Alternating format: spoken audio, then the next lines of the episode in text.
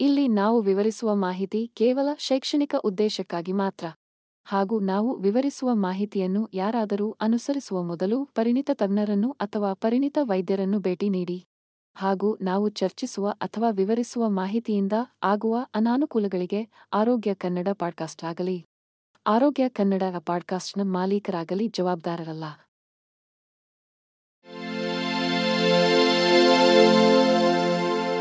ಆರೋಗ್ಯ ಮಾಹಿತಿಯ ಏಕೈಕ ತಾಣ. ಆರೋಗ್ಯ ಕನ್ನಡ ಪಾಡ್ಕಾಸ್ಟ್ಗೆ ಸ್ವಾಗತ. ದೀರ್ಘಕಾಲ ಕುಳಿತುಕೊಳ್ಳುವುದು ಹಲವಾರು ಆರೋಗ್ಯ ಸಮಸ್ಯೆಗಳಿಗೆ ಸಂಬಂಧಿಸಿದೆ. ಆಧುನಿಕ ಜೀವನ ಶೈಲಿಯು ನಮ್ಮ ಆರೋಗ್ಯಕ್ಕೆ ಒಳ್ಳೆಯದಲ್ಲ ಎಂಬುದು ಎಲ್ಲರಿಗೂ ತಿಳಿದ ವಿಷಯ.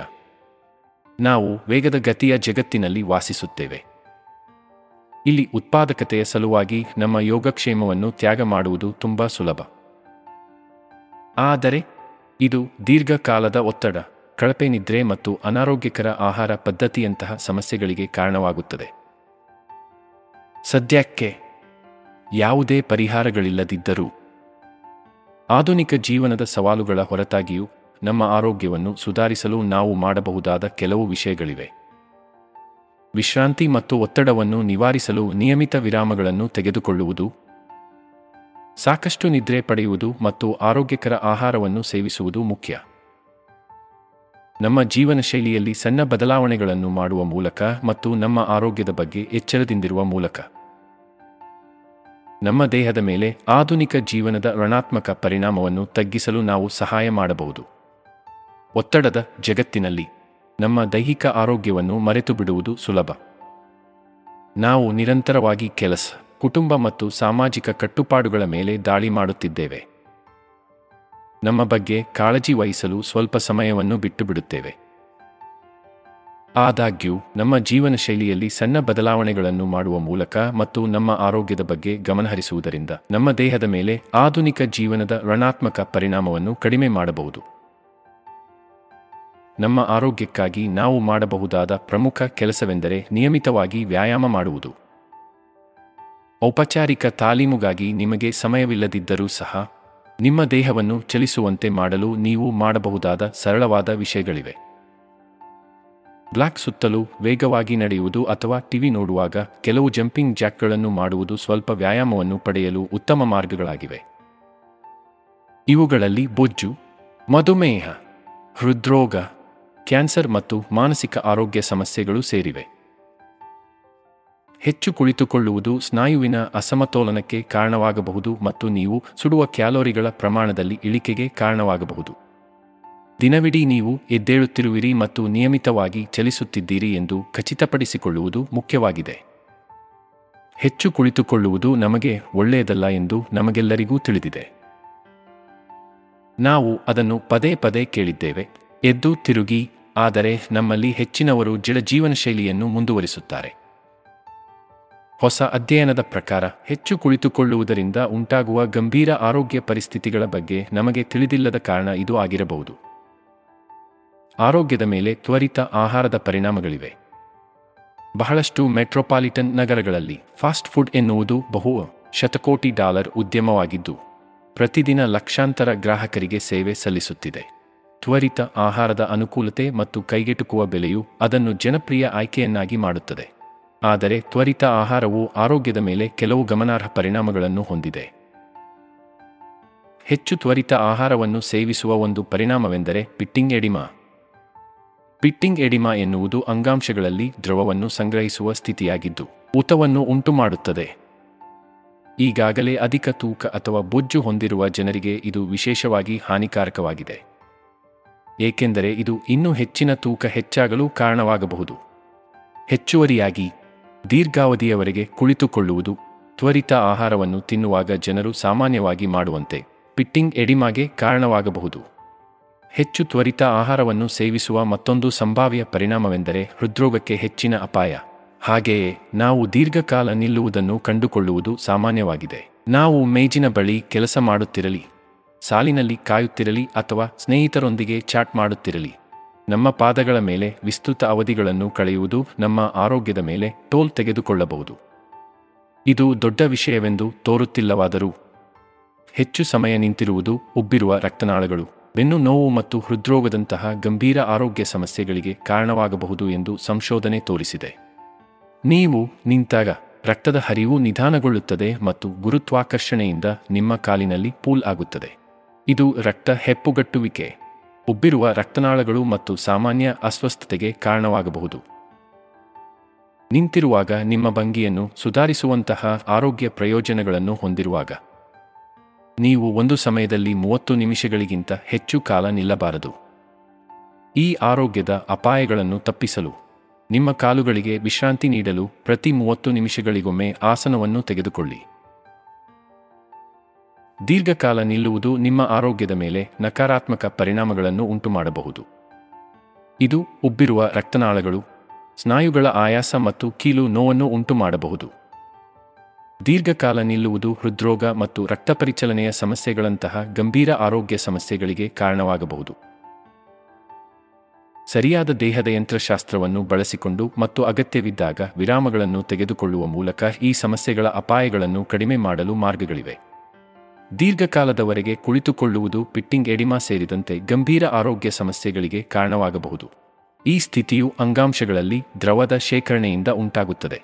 ಇದು ನೋವು, ಊತ ಮತ್ತು ಚಲಿಸುವ ತೊಂದರೆಗೆ ಕಾರಣವಾಗಬಹುದು.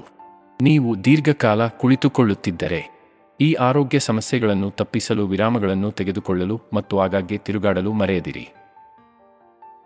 ಒಂದು ಹೊಸ ಅಧ್ಯಯನವು ದಿನಕ್ಕೆ ಕೇವಲ ಎರಡು ಸಕ್ಕರೆ. ಸಿಹಿ ಪಾನೀಯಗಳನ್ನು ಸೇವಿಸುವುದರಿಂದ ಪಿಟ್ಟಿಂಗ್ ಎಡಿಮಾವನ್ನು ಅಭಿವೃದ್ಧಿಪಡಿಸುವ ಅಪಾಯವನ್ನು ಹೆಚ್ಚಿಸುತ್ತದೆ ಎಂದು ಕಂಡುಹಿಡಿದಿದೆ. ಈ ಸ್ಥಿತಿಯು ದ್ರವದ ಧಾರಣ ಮತ್ತು ಕಾಲುಗಳಲ್ಲಿ ಊತದಿಂದ ಗುರುತಿಸಲ್ಪಟ್ಟಿದೆ. ಬ್ರೆಜಿಲ್ನ ಸಾವೋ ಪಾಲೋ ವಿಶ್ವವಿದ್ಯಾನಿಲಯವು ನಡೆಸಿದ ಸಂಶೋಧನೆಯು ಹದಿನೆಂಟು, ಅರವತ್ನಾಲ್ಕು ವರ್ಷ ವಯಸ್ಸಿನ ಎರಡು ಟ್ರಿಪಲ್ ಶೂನ್ಯಕ್ಕೂ ಹೆಚ್ಚು ವಯಸ್ಕರನ್ನು ನೋಡಿದೆ. ಅಧ್ಯಯನವು ಸಕ್ಕರೆಯ ಸಿಹಿ ಪಾನೀಯ ಸೇವನೆ ಮತ್ತು ಹೃದ್ರೋಗದ ನಡುವಿನ ನೇರ ಸಂಬಂಧವನ್ನು ಕಂಡುಹಿಡಿಯದಿದ್ದರು ಸಂಶೋಧಕರು ತಮ್ಮ ಸಂಶೋಧನೆಗಳು ಈ ಪಾನೀಯಗಳು ಕಳಪೆ ಹೃದಯರಕ್ತನಾಳದ ಆರೋಗ್ಯಕ್ಕೆ ಕೊಡುಗೆ ನೀಡುತ್ತವೆ ಎಂಬ ಕಲ್ಪನೆಯನ್ನು ಬೆಂಬಲಿಸುತ್ತವೆ ಎಂದು ಹೇಳುತ್ತಾರೆ. ಹಾಗಾದರೆ ಈ ಪಾನೀಯಗಳಲ್ಲಿ ನಿಖರವಾಗಿ ಏನು ಹಾನಿಕಾರಕವಾಗಿದೆ? ಇದು ಸಕ್ಕರೆಗಳು, ಕೃತಕ ಸಿಹಿಕಾರಕಗಳು ಮತ್ತು ಕೆಫೀನ್ ಸೇರಿದಂತೆ ಅಂಶಗಳ ಸಂಯೋಜನೆಯಾಗಿದೆ. ಈ ಎಲ್ಲಾ ಪದಾರ್ಥಗಳು ನಿರ್ಜಲೀಕರಣಕ್ಕೆ ಕಾರಣವಾಗಬಹುದು. ನಂತರ ದ್ರವದ ಧಾರಣ ಮತ್ತು ಊತವನ್ನು ಉಂಟುಮಾಡಬಹುದು. ಪಿಟ್ಟಿಂಗ್ ಎಡಿಮಾ ಎಂದರೇನು ಮತ್ತು ಅದಕ್ಕೆ ಕಾರಣವೇನು? ಪಿಟ್ಟಿಂಗ್ ಎಡಿಮಾ ಎನ್ನುವುದು ನಿಮ್ಮ ಅಂಗಾಂಶಗಳಲ್ಲಿ ದ್ರವವನ್ನು ಸಂಗ್ರಹಿಸುವ ಸ್ಥಿತಿಯಾಗಿದೆ. ಇದರಿಂದಾಗಿ ಅವು ಉದಿಕೊಳ್ಳುತ್ತವೆ. ಊತವು ಸಾಮಾನ್ಯವಾಗಿ ನಿಮ್ಮ ಕಣಕಾಲುಗಳು, ಕಾಲುಗಳು ಮತ್ತು ಪಾದಗಳಲ್ಲಿ ಕಂಡುಬರುತ್ತದೆ. ಆದರೆ ಇದು ನಿಮ್ಮ ಹೊಟ್ಟೆ, ತೋಳುಗಳು ಮತ್ತು ಮುಖದಲ್ಲಿಯೂ ಸಂಭವಿಸಬಹುದು. ಪಿಟ್ಟಿಂಗ್ ಎಡಿಮಾದ ಸಾಮಾನ್ಯ ಕಾರಣವೆಂದರೆ ಗುರುತ್ವಾಕರ್ಷಣೆ.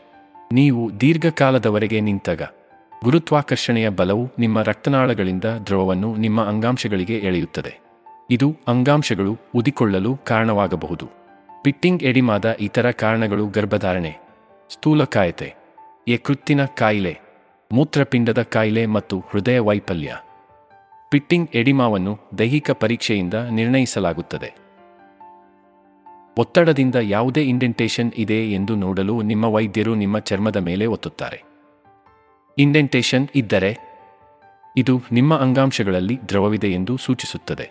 ಪಿಟ್ಟಿಂಗ್ ಎಡಿಮಾವನ್ನು ಸಾಮಾನ್ಯವಾಗಿ ಜೀವನಶೈಲಿಯ ಬದಲಾವಣೆಗಳು ಮತ್ತು ಔಷಧಿಗಳೊಂದಿಗೆ ಚಿಕಿತ್ಸೆ ನೀಡಲಾಗುತ್ತದೆ. ಪಿಟ್ಟಿಂಗ್ ಎಡಿಮಾ ಗಂಭೀರವಾಗಿದೆಯೇ ಪಿಟ್ಟಿಂಗ್ ಎಡಿಮಾ ಎಂದರೆ ನಿಮ್ಮ ಅಂಗಾಂಶಗಳಲ್ಲಿ ದ್ರವವು ಸಂಗ್ರಹವಾಗುವುದು ಮತ್ತು ಅವು ಊದಿಕೊಳ್ಳಲು ಕಾರಣವಾಗುತ್ತದೆ. ಊತವು ನಿಮ್ಮ ದೇಹದಲ್ಲಿ ಎಲ್ಲಿಯಾದರೂ ಸಂಭವಿಸಬಹುದು. ಆದರೆ ಇದು ಸಾಮಾನ್ಯವಾಗಿ ಕಾಲುಗಳಲ್ಲಿ ಕಂಡುಬರುತ್ತದೆ. ಪಿಟ್ಟಿಂಗ್ ಎಡಿಮಾ ಹೆಚ್ಚಾಗಿ ದೇಹದಲ್ಲಿ ದ್ರವಗಳ ಸಂಗ್ರಹದಿಂದ ಉಂಟಾಗುತ್ತದೆ. ಇದು ಹಲವಾರು ವಿಭಿನ್ನ ವಿಷಯಗಳ ಕಾರಣದಿಂದಾಗಿರಬಹುದು. ಉದಾಹರಣೆಗೆ, ಗರ್ಭಿಣಿಯಾಗಿರುವುದು. ಕೆಲವು ಔಷಧಿಗಳನ್ನು ತೆಗೆದುಕೊಳ್ಳುವುದು. ದೀರ್ಘಕಾಲದ ವೈದ್ಯಕೀಯ ಸ್ಥಿತಿಯನ್ನು ಹೊಂದಿರುವ. ಪಿಟ್ಟಿಂಗ್ ಎಡಿಮಾ ಸಾಮಾನ್ಯವಾಗಿ ಗಂಭೀರವಾಗಿಲ್ಲದಿದ್ದರೂ, ಇದು ಹೆಚ್ಚು ಗಂಭೀರವಾದ ಆಧಾರವಾಗಿರುವ ಸ್ಥಿತಿಯ ಸಂಕೇತವಾಗಿದೆ. ನೀವು ಪಿಟ್ಟಿಂಗ್ ಎಡಿಮಾವನ್ನು ಹೊಂದಿದ್ದರೆ ಅದಕ್ಕೆ ಕಾರಣವೇನು ಎಂಬುದನ್ನು ಕಂಡುಹಿಡಿಯಲು ನೀವು ವೈದ್ಯರನ್ನು ಭೇಟಿ ಮಾಡಬೇಕು. ಪಿಟ್ಟಿಂಗ್ ಎಡಿಮಾವನ್ನು ನೈಸರ್ಗಿಕವಾಗಿ ಹೇಗೆ ಚಿಕಿತ್ಸೆ ನೀಡಬೇಕು? ನೀವು ಪಿಟ್ಟಿಂಗ್ ಎಡಿಮಾದಿಂದ ಬಳಲುತ್ತಿದ್ದರೆ, ನೀವು ಮನೆಯಲ್ಲಿಯೇ ಪ್ರಯತ್ನಿಸಬಹುದಾದ ಕೆಲವು ನೈಸರ್ಗಿಕ ಚಿಕಿತ್ಸೆಗಳಿವೆ.